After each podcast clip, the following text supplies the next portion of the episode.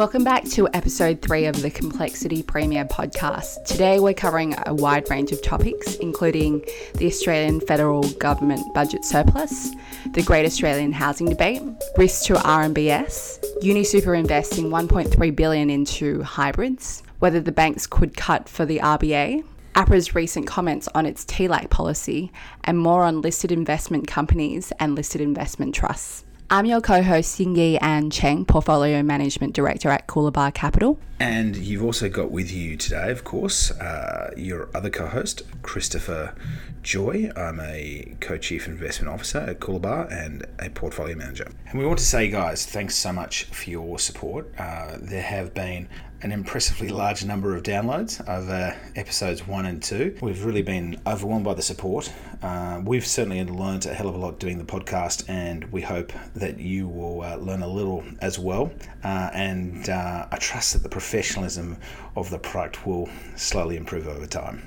So starting with the Australian federal government budget surplus, in what could be an electoral game changer, the government's budget has remarkably moved into a full surplus on several key measures. The net operating balance and fiscal balance report a surplus of more than $7 billion over the year to February. That's 12 months ahead of the government's forecast, as Chris, you predicted it would do.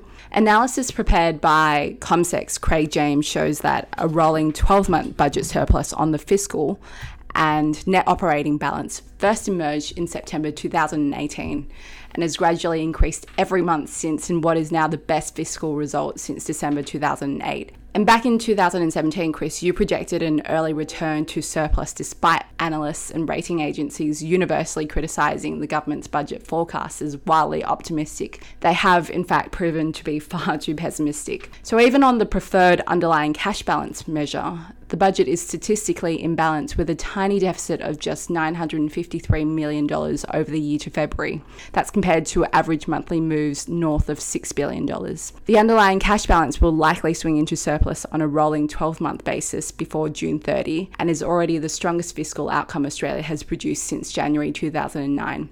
Chris, do you want to explain what has been driving this? Yeah, as you say, Yingers, the budget performance has been incredible, and it's particularly interesting in the context of the looming May federal election. We have Treasurer Josh Frydenberg set to release his first ever budget on Tuesday. For the avoidance of doubt, it is the 29th of March today, so some listeners may actually have the benefit of that information. The real question is, does Frydenberg project a surplus for this financial year? So does he deliver a surplus in FY19? And as you mentioned, on two of the key measures, the fiscal balance and the net operating balance, he's already sitting on a rolling $7 billion to $10 billion surplus. He's broadly in balance on the main underlying cash balance measure, and it's reasonable to presume that he might expect that to move into a full surplus by the end of 30 June 2019. And I think the question is, does this tilt the probabilities, perhaps in the favour of ScoMo and Frydenberg when they come to contest the election? Obviously nobody right now gives them a snowball's chance in hell of ultimately prevailing. And when I say tilt the probabilities, I mean from the perspective of a rank underdog, and we're talking about improving probabilities, to be more precise. As to why the budget has stormed back, and I actually had a chart in my AFR column today that tracks the budget performance since 2000, and you can see that whilst the coalition was in power between 2000 and 2007, there were consistent surpluses aside from a couple of years where there were very, very small deficits. And then obviously the GFC hit in 2008 and we started reporting $60 billion annual deficits. And now, again, on some measures, we're basically in surplus. The coalition had a very smart forecasting strategy when they came to power in relation to the budget, and they really underclubbed all their assumptions in relation to the Aussie dollar, commodity prices, nominal GDP, and the jobless rate. And in short, whilst they were criticised universally by analysts and credit rating agencies, and I think it's well known that I didn't share those criticisms, and as you mentioned, we've forecast a surplus in FY19 a year ahead of the coalition's numbers, which is more or less what we've got right now, but years ahead of what the coalition anticipated. back in 2017 and many years in advance of what the market was thinking in 2017 when we first aired this view. And so they've outperformed on all those variables.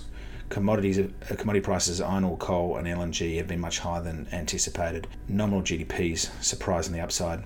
The jobless rate has fallen from 6.4% down to 4.9%, below the RBA's full employment threshold. And ScoMo has really been preternaturally seeking to, or characteristically seeking to, underpromise and overdeliver. And this is quite a deliberate strategy. He also prioritised, and he told me this in person a number of years ago, saving the AAA rating. He was very focused on this, actively communicating with Standard & Poor's, understanding what the key rating downgrade triggers might have been, and ensuring that the budget met their requirements. And S&P actually upgraded Australia's rating last year. We had forecast this in 2017. I'm not aware of any other analysts that were anticipating an upgrade. So the rating was on AAA negative and they upgraded it to AAA stable. And certainly in 2017, the consensus view was that Australia would lose that prized AAA rating and go down to AA+. That's pretty important because it would have had the immediate knock-on consequence of downgrading all the major banks' senior bond ratings from AA- to A+, which translates practically for Main Street into a fairly material interest rate hike of about 15 basis points. Standard RBA hike is 25 basis points. Our modelling suggested that the banks would lift rates by about 15 basis points to compensate for a jump in their funding costs as they moved out of the AA band into the single A band as a bond issuer. Yeah, so it'll be fascinating to see if the coalition gets any traction with this budget narrative. And there's certainly some economic evidence to support the hypothesis that since 1990 they've been the more responsible economic manager. If you look at the history of deficits and surpluses, under Labor we saw significant deficits between 1990 and 1996. The coalition comes to power and Howard Costello deliver surpluses effectively from 1997 through to 2007, save one small deficit in 2001. Then Kevin Rudd takes control, delivers deficits starting with a $27 billion deficit in 08-09 all the way through to 2013. And the deficits are basically the biggest cumulative deficits in history. And the numbers are massive, $27 billion, $54 bill, $47 bill, $43 bill, $19 bill. Coalition come to power in 2013. They report their first big deficit of almost 49 bill, but obviously by the time we hit 2019 they're in surplus. So maybe they'll get some loving on that front. It's obviously an open question. So I want to turn our attention on something that's quite pervasive among most Australians' minds, and that's the Great Australian Housing Debate. And one of the things that vocal Aussie economic bears miss, and they've been relentlessly wrong since the GFC, is that we now have significant fiscal and monetary policy ammunition and store if recessionary risks materialise. And during the week, Chris, you did devastate one such doomsayer, a News Limited columnist called John Adams, on a televised debate hosted by Peter Switzer. And Adams argued that Australia's elevated private debt levels mean that we're destined to experience an economic Armageddon that will force house prices down by 40% in a manner similar to that endured by the Irish during the GFC. Yet he seemed intellectually paralysed when you asked him to explain what factors will necessitate the deleveraging that precipitates this apocalypse. So Chris, tell us what happened. Yeah, Adams and other economic extremists that I've debated before, like Steve Keen, back in the GFC in 2008, we publicly debated many times. They ignore an essential question, which is the serviceability of those very high debt levels that they're bemoaning, and crucially, the interaction between the level of debt, incomes, and interest rates. I also find that whilst they talk a lot about private debt, they don't really reference public debt much at all, and the fact that Australia's net government debt to GDP ratio is incredibly low by global standards, which is one of the reasons we have a AAA rating. So what's really interesting is if you look at the average home loan rate in Australia between 1980 and 1995, it's amazing to think this, but it was a staggeringly high 12.7% over that period. So people were paying on average 12.7% mortgage rates. And since 1995, the average rate has fallen about 45% to 7%. And it's currently only 5.4% for a standard variable mortgage rate at the headline level, or you can get a discounted rate officially at 4.7%. And I know that on my home loan, I think I'm paying around 3.5%. So this structural decline in the price of money as a consequence of the advent of very low inflation in the early 1990s, the emergence of so-called price stability and the fact that central banks adopted inflation targets all around the world, it has allowed the Australian economy to service much higher debt burdens. So this is why, despite the sharp increase in the household debt-to-income ratio, which I did forecast in 2013 would hit record highs, and I've regularly expressed a lot of concern about. The fact of the matter is that the 9.1% share of income, that is the 9.1% share of household income that's accounted for by interest repayments on debt, isn't actually materially different to the average 8.2% rate that's held over the last 40 years. So yes, the debt levels have increased, but debt serviceability has stayed broadly the same, and that's because there's been a regime change in the price of money. The cost of capital has structurally decreased. And if adversity were to suddenly loom and the RBA wants to quickly alleviate borrowers' debt servicing burdens, they can slash the cash rate to zero. We do have some ammo left with monetary policy. The cash rate's at 1.5% today. And the RBA's latest research suggests that that would actually increase house prices by more than 30%. Because more than 8 out of 10 Australian mortgage borrowers are on a variable rate, the monetary policy transmission mechanism is immensely powerful. The reality is we're a very interest rate elastic economy. It's quite different to the rest of the world, where in the US, most borrowers are fixed rate. In the UK, for example, as another illustration, around half of all home loans are also fixed rate. And in demolishing this Adams character, who frankly I'd never heard of before, I don't think the guy has any profile, notwithstanding he is writing for News Limited, and I was roped into the debate by Peter Switzer, who asked me to represent him, but I was more happy to finish the guy, brutally, if I can say so. I've sort of got UFC images that are springing to mind, but one of the things I showed was Dr. Alex Joyner's research. Alex is chief economist at IFM, and he has built this model of house prices that I've referenced many times over the years. And what he does is he takes the median house price in 1980 and he indexes it up by the change in household incomes between 1980 and 2018. And he also indexes it up by the change in borrowing capacity resulting from changes in mortgage rates. He actually keeps LVRs, so loan to property value ratios, constant. That's interesting, that assumption, because actually LVRs since 1980 have increased. You can borrow 90 to 95% today of the value of your home. You couldn't do that in 1980. But Joyner assumes that away, so he keeps LVRs constant, and the only thing that changes the median house price in 1980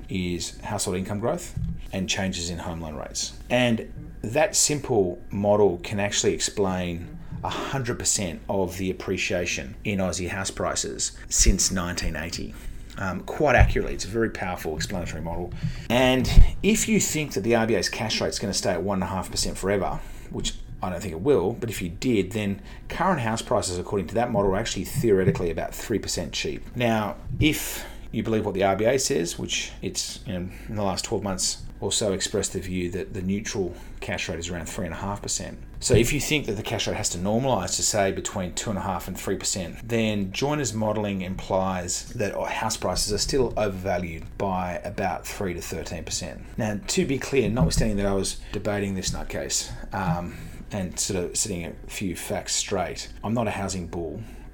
Yes, I think fairly accurately projected the boom between 2013 and 2017, and I don't think in 2013 anyone was really expecting double-digit house price growth. But I think, as we talked previously on the podcast, I even called the RBA and warned them that we'd get precisely that, and that APRA would be forced to introduce macroprudential constraints on lending, which was to occur about 18 months later in December 2014, when APRA sent its first letter to the banks and put the 10% limit on investment loan growth, and then also required them to use a minimum 7% mortgage rate when assessing repayment capacity, which is obviously miles above the current sort of discounted rate around 4.6% according to the RBA. But anyway, coming back to the housing bull moniker, in early 2017, I called the boom being over, and we projected that house prices would fall 10%. And I think we were the only mainstream analyst to have such a negative case at that point in time. And 12 months later, when it became clear that Labor would likely win the election and eliminate negative gearing whilst hiking capital gains tax by 50%, we upgraded our forecast to a 10 to 15% drawdown peak to trough in Aussie house prices. And I'll say that I think within a month, almost all economists had suddenly and quite radically shifted their forecast towards our view. Just on negative gearing as an aside, like, you know, people say, well, Labor's grandfathering existing property. So if you have an investment property today, you'll still be able to negatively gear and you won't be slugged with, you know, 50% higher CGT. But that's not entirely true, because when you come to sell that property, you'll be selling to a buyer who can't negatively gear and who has to pay 50% higher CGT. So the fact is that the value of all homes are going to be affected by these policies. Now, to be clear, I'm not talking about the merit of the policy, and you know, the policies may have merit. I haven't actually publicly expressed an opinion on that. So, you know, whilst we're very focused on the fat tails of the economic distribution, our central case remains that the US economy is going to continue to power along. We're assuming that the trade war will be resolved between Trump and Xi. And we think that the housing correction is going to be orderly, as it has been thus far, and crucially represents basically the biggest unwinding of Aussie financial imbalances that we've seen in decades. And I've mentioned before, this risk reduction, our view, S&P and Moody's view, is all that it's positive for bank creditors, because you have these this unwinding of a massive left tail risk as housing corrects. But it is demonstrably negative for other asset classes, like recently issued residential mortgage-backed securities, or RMBS, where the only thing protecting the asset or the investment is the value of the homes underpinning the loans. And I think people, investors, you know, there's a lot of dumb money floating around, and people often confuse bank credit with RMBS, and they're quite fundamentally different. I mean, bank creditors get the benefit of government guaranteed deposits in terms of stability of funding and certainty of funding for, you know, the company that they're lending to through, say, a senior ranking bond. They get the benefit of access to the RBA's emergency liquidity facilities. So you can repo these bonds, but also the banks themselves can prevent insolvency and liquidity risks by tapping the RBA's committed liquidity facility. And crucially, they also get a balance sheet, that is a bank balance sheet, with exceptionally seasoned loans that were originated over decades, with heavily amortized loan-to-value ratios. And from a creditor's perspective, it's also important that we have, certainly with major banks, world-beating equity capital ratios that are continuing to rise. And, you know, the New Zealand Central Bank's desire to force the major banks to raise, you know, the best part of $15 billion of additional equity is only going to continue that process, or, you know, force that process to persist for a considerable period of time. So I kind of think that's why we're seeing this phenomenon whereby, you know, bank bond spreads are compressing sharply, whilst RMBS spreads have not really participated at all in the rally. They've kind of moved sideways since the wides of last year. And you're seeing a tremendous bid for, you know, major bank senior specifically. 5-year major bank paper is now bid in the high 80s over bank bills.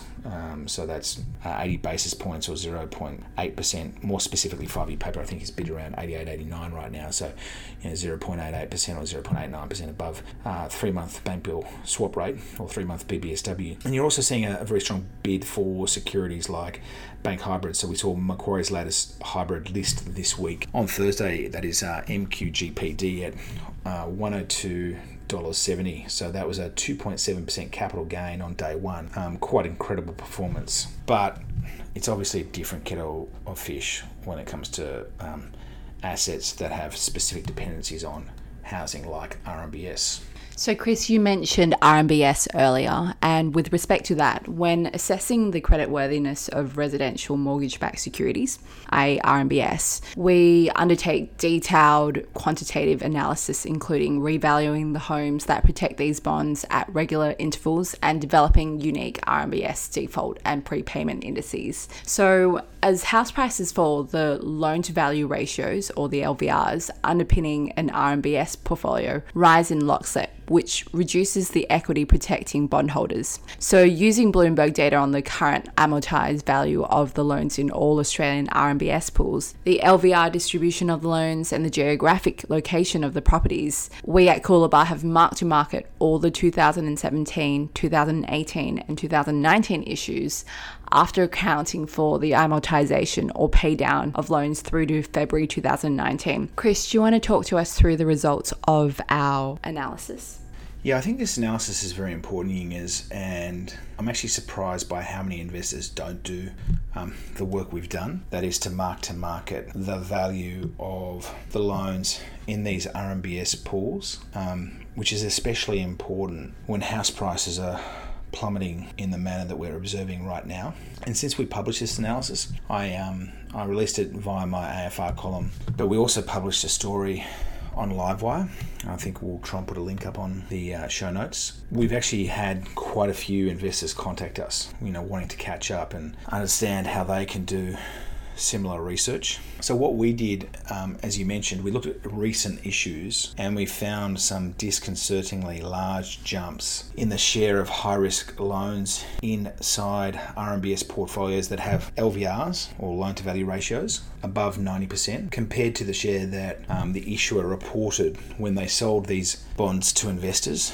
So I listed, particularly in the Livewire article, I have a chart that shows a very large number of pretty much every non-bank RMBS deal in 2017, 2018 and 2019. Actually, to be precise, I think there are a few deals that are okay, but there's scores of these RMBS issues and you see massive moves in the share of LVRs, share of loans with LVRs above 90%. We're talking about, and I'm looking at the chart right now, originally many deals were reporting statistics around, anywhere from 0% through to 7 or 8%. And now, there are deals with 20% of the entire bond that has loans with less than 10% equity. But most of them have moved up in the 10 to 20% range from the circa 5% level, which is really worrying, because if you start to see an increase in arrears, what that means is your recovery rate's going to be lower, and therefore your expected losses rise, which means by definition you need to require a higher credit risk premium on the asset. That means wider credit spreads, which means the bond prices need to fall.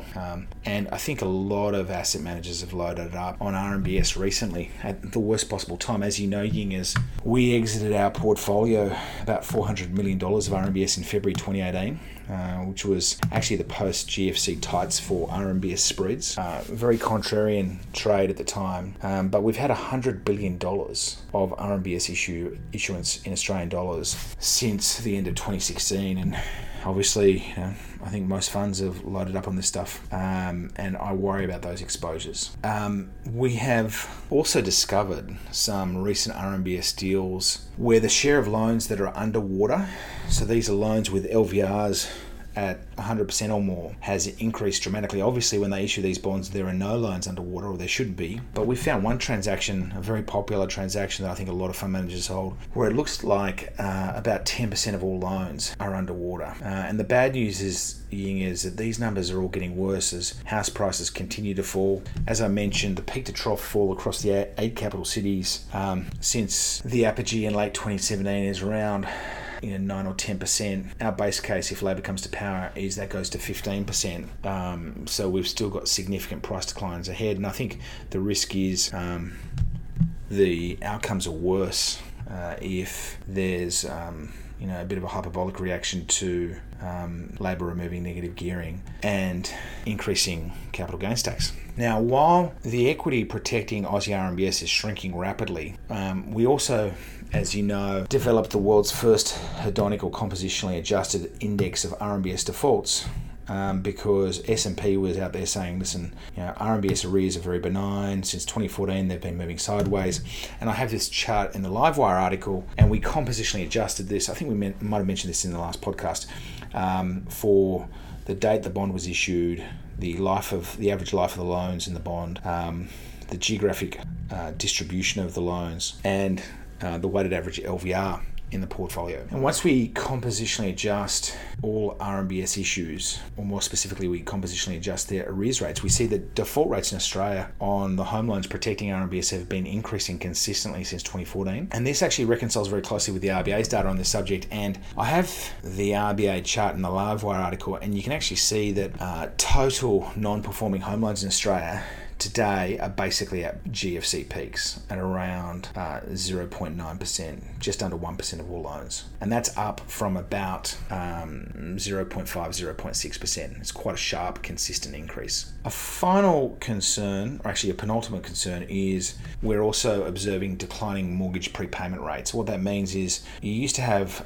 a situation where a lot of borrowers were ahead of their scheduled balance payments, and RMBS bonds are sold on the basis of an expected life. Basically, an expected period over which you'll be repaid your principal and interest. But if prepayment rates drop, as they've done, and they've now dropped to the lowest level in over 10 years, it blows out the expected life of the RMBS security, and this adversely impacts investors' assumed credit spreads.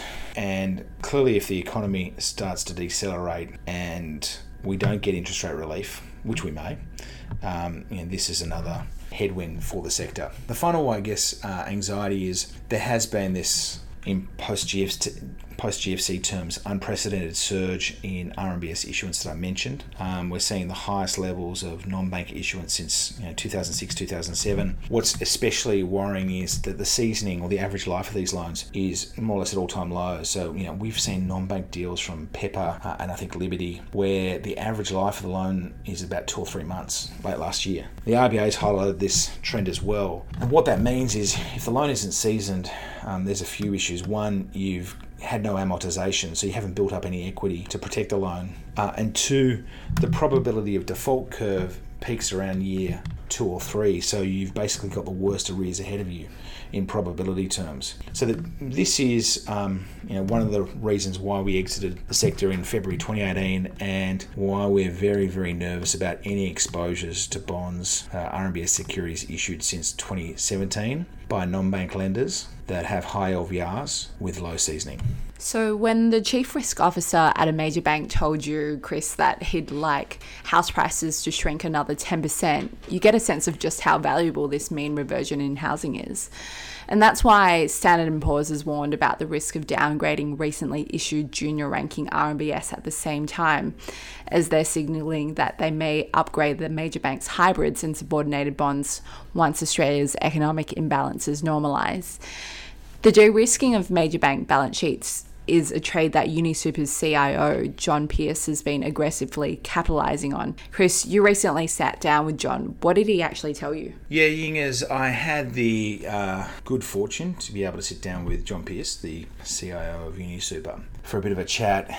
And he was happy for me to disclose that he'd actually invested $300 million into NAB's latest hybrid in February, NAB PF. It had been previously reported that he'd allocated $200 million, but incredible numbers nonetheless. Of course, he's done exceptionally well in that trade. NAB PF is trading almost up around $102, so he's got a 2% capital gain, plus he presumably would have negotiated a rebate on the sales commissions as a cornerstone investor in the deal. So he's probably made $10 to $15 million plus in profits on that one investment in around a couple of weeks. And what was interesting, I think, was that John's been allocating to hybrids, notwithstanding the debate around the ability of non-taxpayers or low taxpayers to claim cash refunds from the ATO for their franking credits. And I guess his view is like the other 92% of taxpayers who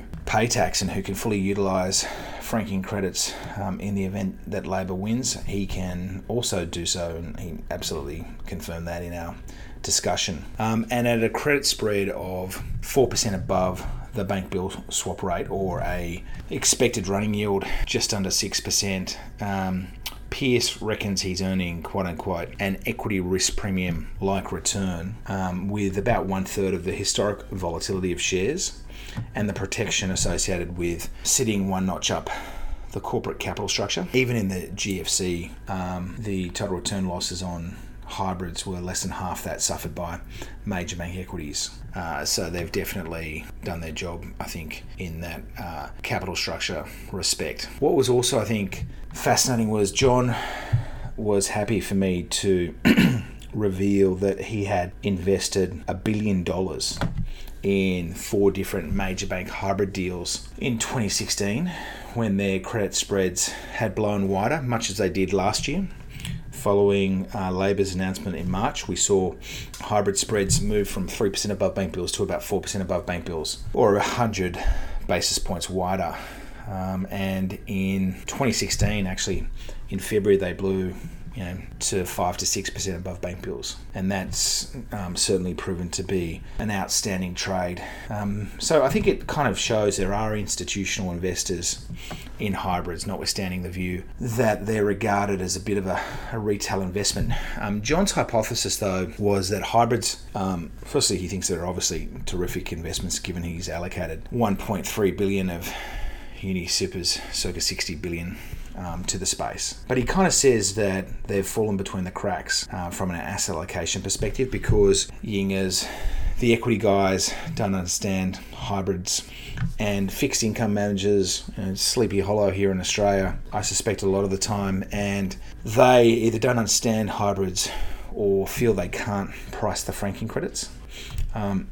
Which is just simply not right, because every fund administrator in the country prices and utilises franking credits for their equity portfolios. And I think he also expressed the view that hybrid spreads today, or at least when he invested in NAB PF, were about 70 basis points wider than their pre-Labor levels, and 140 basis points wider than they were in 2014, despite the fact that the major banks have halved their risk-weighted leverage since that time. So you're getting more than compensated for the potential concerns around cash refunds. I think he used the words that he thought that the market had completely overreacted to that contingency. Interestingly, I think he shares my views on the risks around listed investment companies and listed investment trusts. And you mentioned at the start of the podcast, Yingers, that we were going to talk about that. And Pierce made the point that clearly there is a risk when you've got hundreds of millions of dollars of conflicted sales commissions being paid to brokers and advisors who are presumably encouraging their retail clients to invest in these risky products and allocate away from other asset classes, often safer asset classes like cash, bonds, or even hybrids, into, or equities, into leveraged equity hedge funds like L1, a 3 times levered long-short equity fund, clearly much riskier than a direct equities portfolio, and that's obviously been a disaster for folks who subscribed originally, given I think it's trading at $1.47 and the subscription price was $2. But Pierce and others have also highlighted the fact that a lot of these LICs are investing in highly illiquid assets, so high yield bonds or so-called junk bonds. Some of these portfolios have a bit of liquidity, but often others have very little or none at all. And the concern would be, I guess, that if there's no liquidity and the assets aren't being revalued properly, then the pricing isn't necessarily accurate, and it's especially hard for a retail investor to evaluate a portfolio of hundreds of loans or high-yield bonds and to get their head around the evolving risks. And it's an open question as to whether they should be shifting out of cash or equities into that asset class. As I've said many times before, I absolutely think there's a role in portfolios for high-yield and direct loans. They're fantastic asset classes, and there are fantastic fund managers offering solutions in those asset classes. But I think, we had the Future of Financial Advice laws, the FOFA laws, introduced in 2012 to completely ban all conflicted sales commissions being paid from fund managers to advisors to encourage them to sell funds to retail investors. And if you raise money through an LIC or a listed investment trust, an LIT, there's an exemption from FOFA that was introduced in 2014. As we mentioned in the last podcast. And so there's no limit on the commissions that are being paid. And, I think I saw the other day, the Perpetual guys, all power to them, raised $440 million in 3 days. for a product that, you know, I think if you went through FOFA channels, there's not a snowball's chance in hell you'd be raising that money in that space of time. So, you know, the commissions demonstrably have an impact. So the problem with the liquid assets in LICs or LITs is the risk for mums and dads is that they can trade at a discount, because if suddenly everyone discovers that some of the loans or bonds have gone bad and everyone wants to exit, you can't redeem like a normal unit trust. It's a closed fund. So you've got to find a buyer for your shares. And that's why LICs and LITs can trade at huge discounts, and that's what's happened with L1. Everyone has sought to exit and it's now trading at a significant discount to NTA.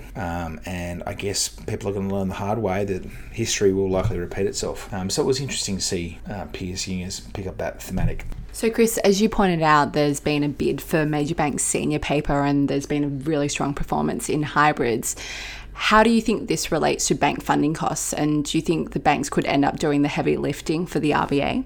Yeah, Yingers, I did recently write in the AFR that I thought that the smartest thing that RBA Governor Phil Lowe could do is get the banks to cut rates for him, and preserving, by doing so, his monetary policy ammunition for a real crisis. And what's interesting, I may have misread this, but, you know, on one interpretation, the RBA hinted it might do exactly this in its latest minutes. Now, it may have been talking about trying to convince the banks to pass through as much of any prospective interest rate cut, but firstly, you know, the RBA, in contrast to, you know, many claims the banks have been imprudent lenders, which is just not borne out by the Aussie mortgage arrears data. Notwithstanding our concerns about rising arrears, the fact of the matter is that the 90-day default rate around 0.8%, 0.9% is incredibly low by international standards. And the RBA's views on this are crystal clear.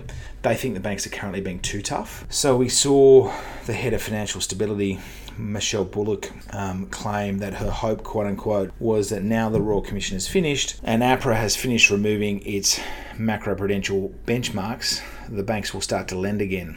And in a direct appeal to exactly the same people the Royal Commission excoriated for lending too liberally, Bullock begged, please think very hard about whether your lending standards are too tight and whether you can loosen up a bit.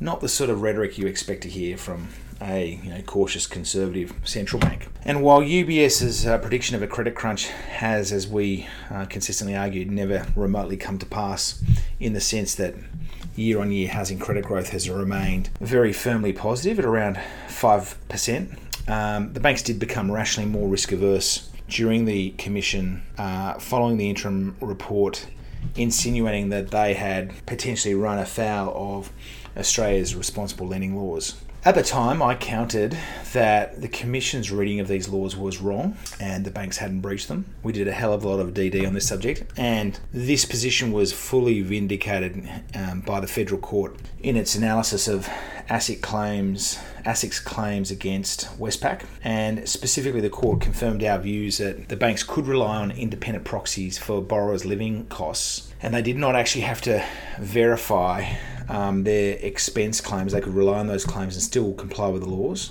And crucially, you know, Hayne backflipped on this subject and basically deferred to the courts and hinted that the government might need to rewrite the laws. So coming back to funding costs and your question about that, Yingers, in the most recent minutes, the RBA disclosed that members had discussed the RBA's operations in the repo markets, the repurchase arrangement markets, and their role in achieving the RBA's target for the cash rate. And I think smart participants inferred that this could be a signal the RBA might help normalise bank funding costs.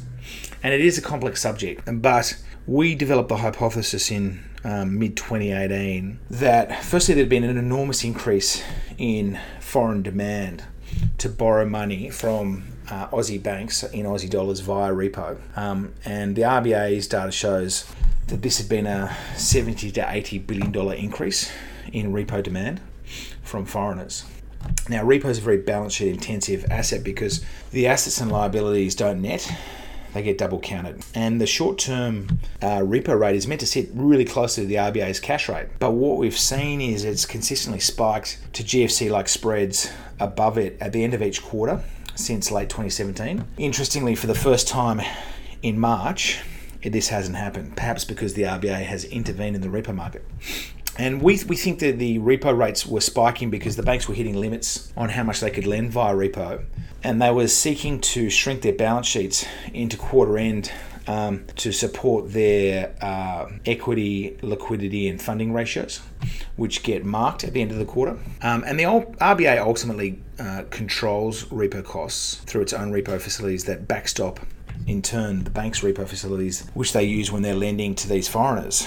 And it can actually set the repo rates, all things being equal, by intervening in that market. The problem for the banks has been that their cost of borrowing, which is proxied by the unsecured bank bill swap rate, or so-called BBSW, it ultimately has to price above the secured repo rate as an unsecured rate. And as repo rates have climbed, so too has the BBSW rate, inflating the bank's funding costs across all their wholesale liabilities, because those liabilities are set at a margin above BBSW. Crucially, conditions, as I mentioned, really normalised. BBSW's dropped from 2.1%, so this is a 3-month bank bill swap rate, has dropped from 2.1% to 1.8%. Repo rates have normalised, and as you mentioned, Yingers, we've seen the major bank's 5-year cost of borrowing via senior bonds fall from 1.15% above 3-month BBSW at the start of January to probably around 0.88% today. So that's quite a dramatic reduction in funding costs. And the RBA drew attention to this, that there had been a kind of a small decline in marginal funding costs, notwithstanding that actually overall bank credit spreads still remain miles above their levels in January last year. So in January last year, 5-year major bank paper got down to 0.72% in the secondary market above BBSW. I think ANZ printed at 0.77% in January in the primary market. And in 2014, we saw 5-year major bank senior spreads trading in the sort of 0.6% range compared to, as I mentioned, 0.88% today, which is kind of bizarre given, as I mentioned again earlier, the major banks have dramatically de-risked their businesses and their leverage since 2014. So what is intriguing is if we get more competition in the mortgage market, and we're going to definitely get that because the non-bank lenders have been issuing RMBS like it's going out of fashion, like crazy volumes, as we've talked about already, from the Peppers, the Liberties, the First Max, etc. And all that money will be poured into home loans, and they'll be contesting at the margin the major bank's market share. And so I think we're actually going to see two things happen. I think we're going to see the banks starting to loosen their lending standards somewhat and unwind that rational spike in risk aversion in response to the Royal Commission's interim report. And you've got the RBA up there sort of exercising moral suasion, incenting them to do that. And then I think competition is going to encourage much more aggressive discounting of home loan rates. And in theory, that could do the work for the RBA if the RBA is patient. I think the RBA has a tendency to be jawboned by financial markets. Markets are putting a tremendous amount of pressure on fuel loader cut rates. The RBA, I think, gets the yips pretty quickly, so I wouldn't be surprised to see a cut. But if fuel loader's listening, and mate, you exercise the option to wait, big fella, as I would, I think the banks will actually end up doing some of the work for you. Remember also, Ying, as you well know, as a result of APRA's macroprudential constraints on investment lending, investment loan rates, so home loan rates for investment loans, increased by 25 to 50 basis points. So the banks, all those restrictions have now been dissolved. APRA has released them. And so there's nothing stopping the banks cutting rates. The counter argument is, of course, that they've got a tremendous increase in the intensity of their compliance and regulatory costs, and if ASIC's going to try and sue them for everything they've ever done in the past, then those costs could escalate. And then more generally with deleveraging and the New Zealanders forcing them to run the world's highest equity ratios, their ROEs are going to be under pressure. So it's a complex conundrum. It'll be interesting to see what falls out in the mix, but I think competition is definitely a panacea for lending costs. And actually another opportunity to minimise the bank's funding costs was highlighted by APRA at a debt conference a couple of weeks ago in an update on its proposed total loss absorbing capacity, TLAC policy. APRA acknowledged that using illiquid and volatile Tier 2 bonds to fill a $100 billion plus gap in its TLAC target has no global precedent and it is likely to be subject to severe capacity and pricing constraints. Capstream's Steve Goldman told the conference that if APRA implemented this policy using T2 debt, the spread on these bonds would likely jump a massive 50 to 100 basis points higher than the sharp 40 beeps spike observed in November when APRA's consultation paper was released. And this is consistent with independent surveys of global investors, which found that using T2 to plug APRA's TLAC hole would cost the banks between 2.5 and 3 times their current senior bond spreads. So importantly, APRA noted that its consultation process had identified cheaper and more liquid alternatives.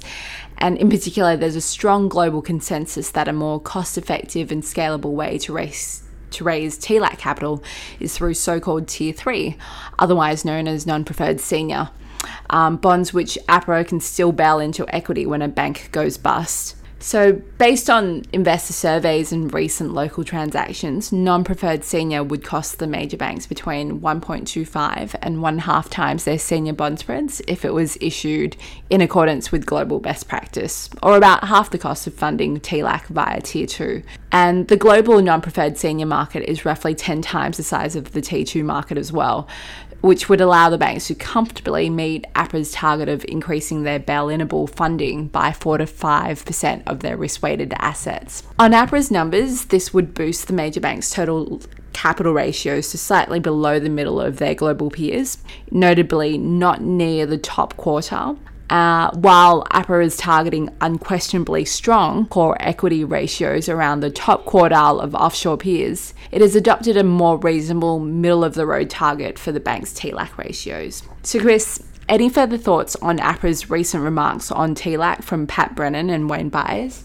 Yeah, some officials had thought that Tier 2 would be a simpler solution compared to non-preferred senior, but I think this is only true insofar as it might have saved the regulator from having to draft a new prudential standard.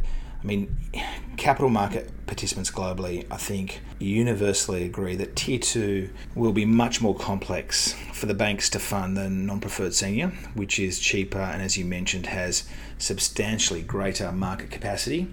For investors, non-preferred senior comes with superior credit ratings than Tier 2. It ranks above Tier 2 in the capital structure. And most importantly, attracts much larger portfolio limits because it's classified as senior, not subordinated debt. It's actually quite fascinating how much a simple label change, how much of a consequence that can have on ultimate investor appetite and capital allocations. Now, some might quibble that non-preferred senior is subordinated to old-style senior bonds, which it is. But then, old-style senior bonds are themselves subordinated to deposits, which in turn rank below secured super senior covered bonds. So it's all about the relativities. I'd also say that since Tier 2 bonds of the current kind, so the Basel III Tier 2 bonds were first introduced in Australia, that was only actually 2013, so they're only a relatively recent innovation, and they've certainly never been bailed in.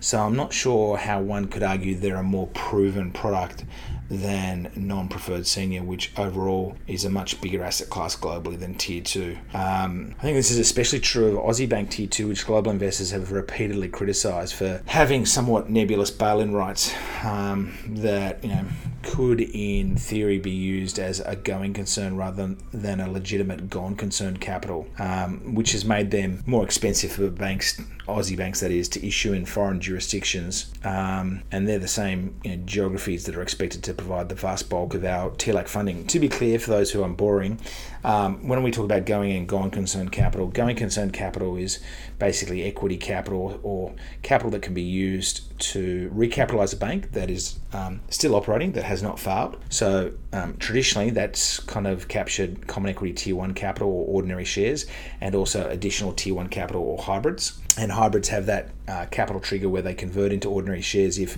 the bank's equity ratio falls to a very low level, less than half current levels at 5.125%. Tier 2 capital is meant to be gone concern capital and is not meant to be bailed in whilst the bank's still operating. It's only meant to be bailed in once the bank's effectively died, so it's become non-viable in APRA's parlance. and the regulator wants to convert those bonds into equity to recapitalise the bad bank and turn it into a good bank, to revive it. I think the other interesting thing is, so we've actually had now, within a few weeks, two APRA leaders talk about this subject. We've had the brilliant Pat Brennan, followed by the no less impressive, in fact, peerless Wayne Byers, APRA's chairman, who's done an amazing job since he got into the seat, and has been, without a shadow of doubt, Australia's toughest banking regulator, and certainly we would argue a vast improvement over his predecessor. And all power to APRA and Wayne Byers for embracing the unquestionably strong capital framework that crucially protects depositors. We've long argued that depositors don't have a voice in this country. There's no depositor lobby group. There's no organised association representing depositors. So shareholders are extremely vocal. They're represented by all the fund managers and all the executives who own bank equity, and most of the bank leaders are, large holders of bank equity. But depositors, who the amazing people at APRA are ultimately tasked to protect, have no one representing them. And our concern is that, in the past, APRA risks becoming captive to equity because creditors aren't being represented. Bias to his credit, excuse the pun, has talked a lot about the power of market discipline. And, I guess I would like to think that's the sort of role that investors like ourselves play in offering alternative perspectives to equity, who just want to maximise returns on equity and leverage all other things being equal. On that note, Yingers, during the week we also saw Wayne Byers speak, and as I mentioned, so we've seen both Brennan and Byers speak on this subject, but Byers has advocated shifting away from remunerating bank executives using exclusively returns on equity or shareholder total returns, which has been the practice to date. For the last 10 years I've been saying the same thing, that's just a payoff function that represents equity but doesn't represent the rest of the capital structure, and bankers need a much more balanced, I think, compensation regime that account for the interests of all the stakeholders that they are the ultimate stewards for. Now, on Byers' speech, what was interesting was that Byers said, and I've just got it in front of me here, he said, "We've received feedback that our proposals need some revision."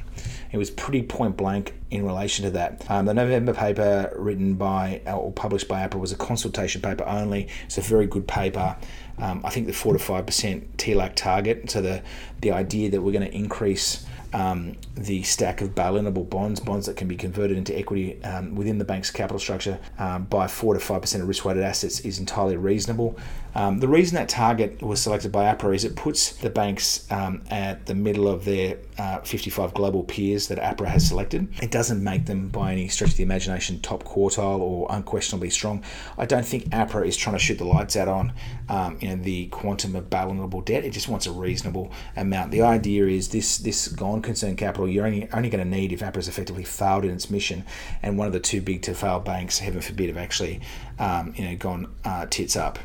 I think the unwritten belief in markets amongst government agencies and credit rating agencies is that it is practically impossible for a major bank to be allowed to fail, and hence they are actually truly too big to fail, and this is a bit of an academic exercise, nonetheless an important one. And so Byers continues that he said that we will look very carefully at the feedback, but we don't want to jeopardise, he says, one, developing a framework that is, quote, relatively simple to implement and understand, and two, he said, we don't want to jeopardize the access to funding that high credit ratings provide.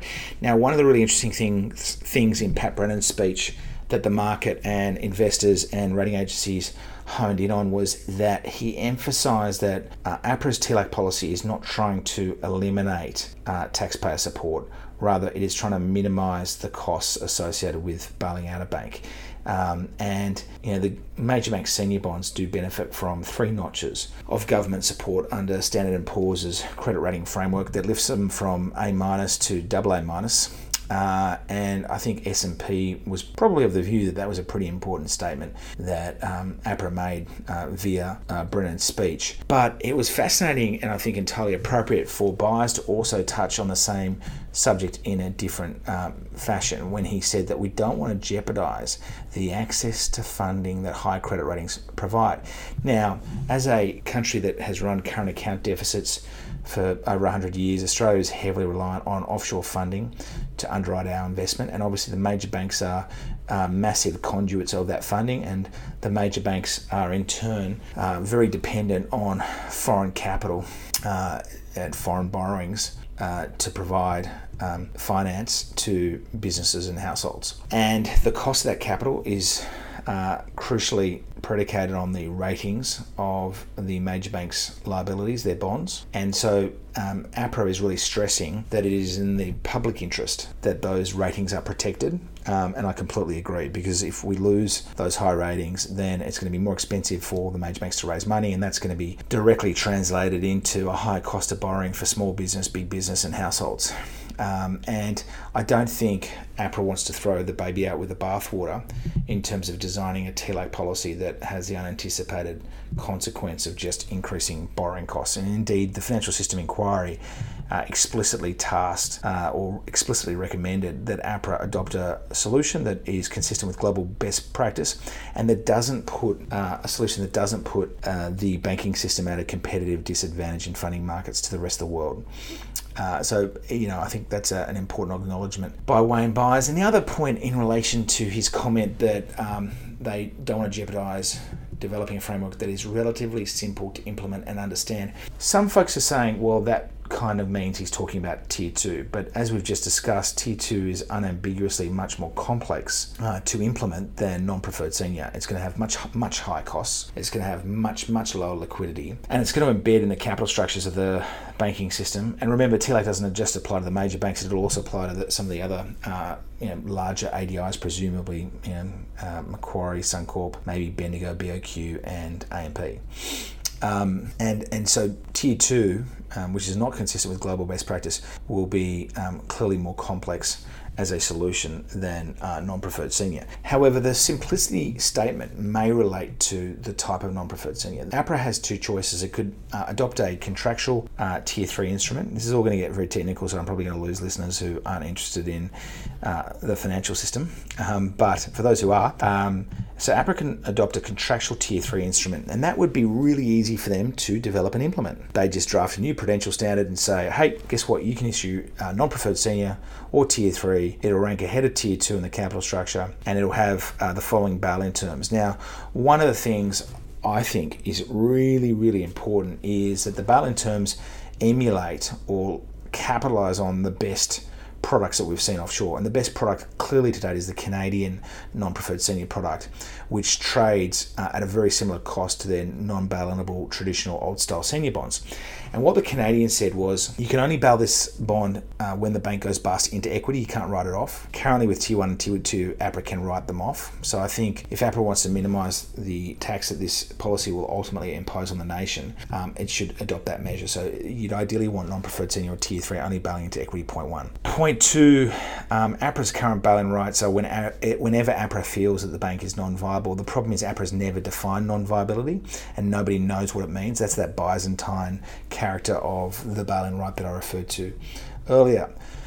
So we would, ideally, if we were to emulate what the Canadians have done, you want to tie that bail-in right to minimise regulatory error and to minimise the cost of capital to a clear sort of legislated or statutory action. The Canadians have tied it to the Canadian regulator taking control of a failed bank. Under the Banking Act, you could effectively hook the bail-in right to APRA exercising its rights to either appoint a statutory manager, a person to control the bank, or to put it into administration. And those events are clearly only events that pertain to a bank that is now a gone concern, and this is meant to be gone concern capital. So again, you bail in the bond, you turn it into equity, the bank now has equity, and you can transform that bad bank, which failed and went into bankruptcy de facto, into a good bank. But by linking APRA's ability to bail into equity to the Banking Act's powers that allow APRA to appoint a statutory manager or put a bank into administration. Creditors have comfort that APRA won't exercise the bail-in rights, miles before that event in some sort of, brain explosion.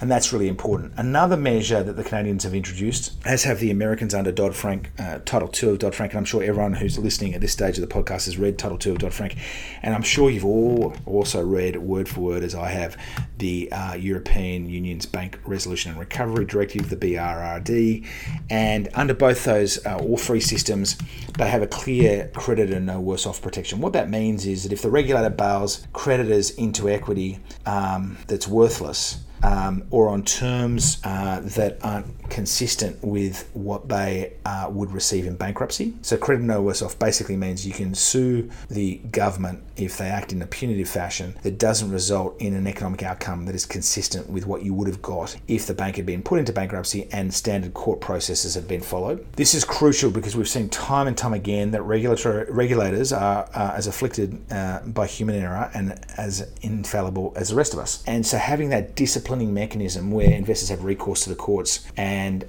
have that protection is very valuable. And the International Monetary Fund, in its review of the Australian financial system, said explicitly that APRA should adopt a credit and no worse off regime. So if you have all those attributes, a contractual non-preferred senior instrument that is implemented through an APRA prudential standard, that it can be bailed into equity only in the event that the bank has truly gone bust and APRA has exercised its statutory powers, and investors are protected by a credit and no worse off regime, I think this instrument is going to be very highly rated, and I think it's going to trade very, very close to senior, which is what everybody wants. I mean, APRA wants to minimise the costs of its TLAC policy. Now, the alternative the banks are talking about or have been pushing for is a statutory solution. That's where APRA basically changes the Banking Act and puts all this paraphernalia into the legislation itself. My sense is APRA is quite resistant to this. I don't have a strong view either way. I just think the contractual solution is going to be much easier and simpler, to use APRA's words. They get their TLAC, they get it quickly, they can always update it, and change it very easily. Whereas if you enact legislation, it's obviously going to be very hard to change. My understanding is when APRA updated the Banking Act in March 2018, that was a pretty painful process. So I don't really have an axe either way, but that's, I suspect, just reading between the lines, and I may be reading too much into this, that's what the impressive Wayne Byers may have been referring to when he talked about simplicity of execution.